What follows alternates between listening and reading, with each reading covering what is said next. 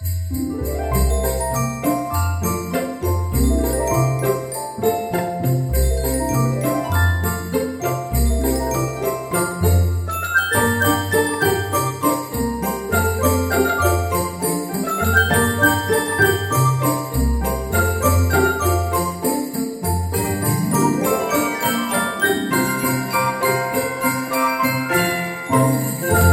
It's the Lord's Day, the 25th of December 2022, and many of us, after our fellowship and worship in church, will be spending time with our families. And we will exchange gifts and we will have fellowship together over a special meal. On this day, our hearts are warmed by love. Love for our families. Love for others too. At this time of the year, many will respond to appeals especially for those charities who deal with homelessness, or with children in poverty and need. Charities perhaps who collect gifts for children who wouldn't otherwise have any. The local food banks are well supported at this time too, and there's a warm humanitarian glow burning in the hearts of many people. Love for others, love for our neighbours, love for our families, love for our friends, and it's right too that we should have a measure of love in our human experiences at this time of the year. For it was because God loved us that we even have this season at all. In John 3 and 16, we find out a little bit more about that unique love of God. For God so loved the world that he gave his only begotten Son, that whosoever believeth in him shall not perish, but have everlasting life.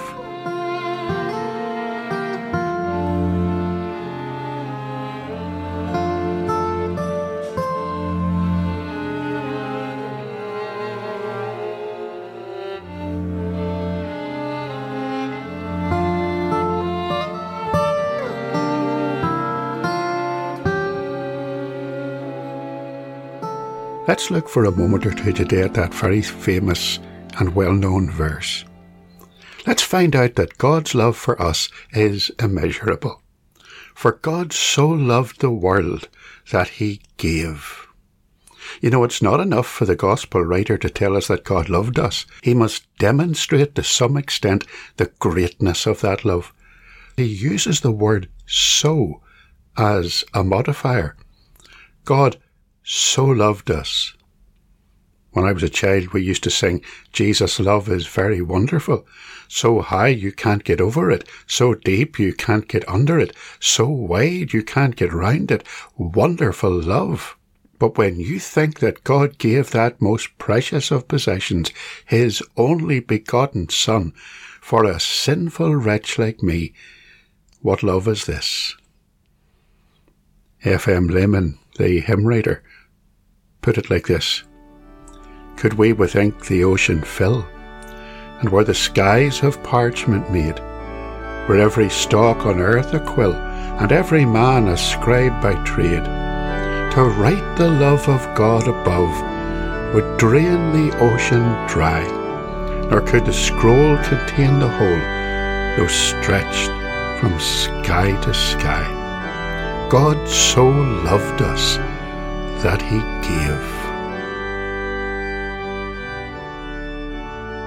Many of us will give gifts today.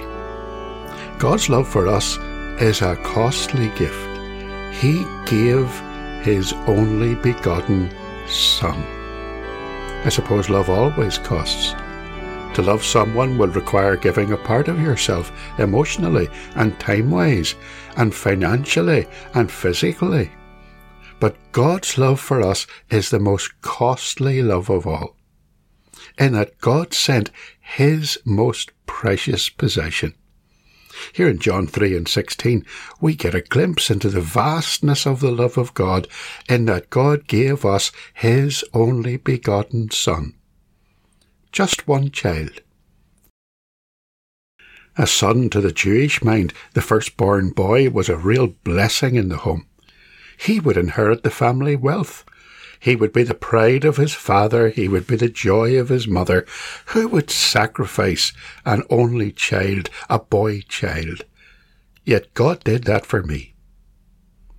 God's love for us is costly in that he sent his most precious possession, and costly in that God demonstrated that love at the cross. On the 25th of December, the world, theoretically at least, is celebrating the birth of Jesus, a baby born in a manger. But Jesus didn't stay in that manger. He came into this world on a mission. He was born to die. Galatians 4 and 4 but when the fullness of the time had come, God sent forth his Son, born of a woman, born under the law, to redeem those who were under the law, that we might receive the adoption as sons. Matthew 1 and 21. And she will bring forth a son, and you shall call his name Jesus, for he will save his people from their sins. If it was a great cost that God in His love sent His Son into this dreadful sin cursed world, how much greater the cost that took Him to the cross to die for sinners. Matthew Henry, the commentator, says he not only sent his Son into the world with full and ample power to negotiate a peace between heaven and earth, but he gave him, that is, he gave him up to suffer and to die for us as the great propitiation or expiatory sacrifice. That's how we know that God loves us, because of the great cost of that love. A missionary was working among starving people in Africa. A woman was lying on the ground. In her arms she held a tiny baby girl the missionary put a cooked sweet potato into her outstretched hand and wondered if she would live until the morning, for her strength was almost gone. But her tired eyes acknowledged his gift. The sweet potato could do so little, but it was all that missionary had. Taking a bite, she chewed the sweet potato very carefully, and then, placing her mouth over her baby's mouth, she forced the soft, warm food into the tiny throat. The mother was starving, but she used that entire potato to keep her baby alive. Exhausted from her effort, she dropped her head in the ground and closed her eyes. In a few minutes, the baby was asleep. But the missionary later learned that during the night the mother's heart stopped, but the little girl lived. Love is a costly thing. God, in His love for us and for a lost world, spared not His own Son to demonstrate His love. Love is costly. But we must tell the world at any cost. So God's love is immeasurable. And God's love for us is costly. And God's love for us changes lives. That verse says that whosoever believeth in him shall not perish, but have everlasting life. God's love challenges us today, and it offers us hope in the darkness of this world. There is a gospel responsibility. We must believe. God's love for us is a gift. God so loved the world that he gave, but even a free gift must be received, must be accepted.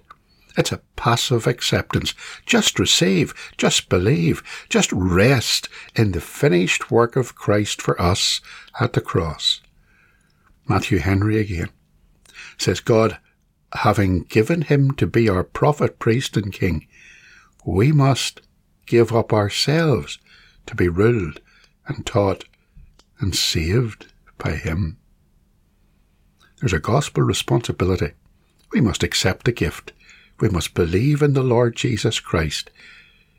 But there's also a gospel benefit. We will have new life. And that new life is for right now, and it's for all of eternity.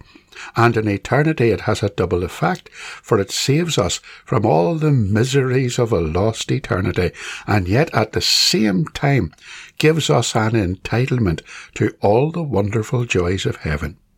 If we are believers, we are the children of God, and as we are His children, we are the heirs of heaven. For God so loved the world that He gave.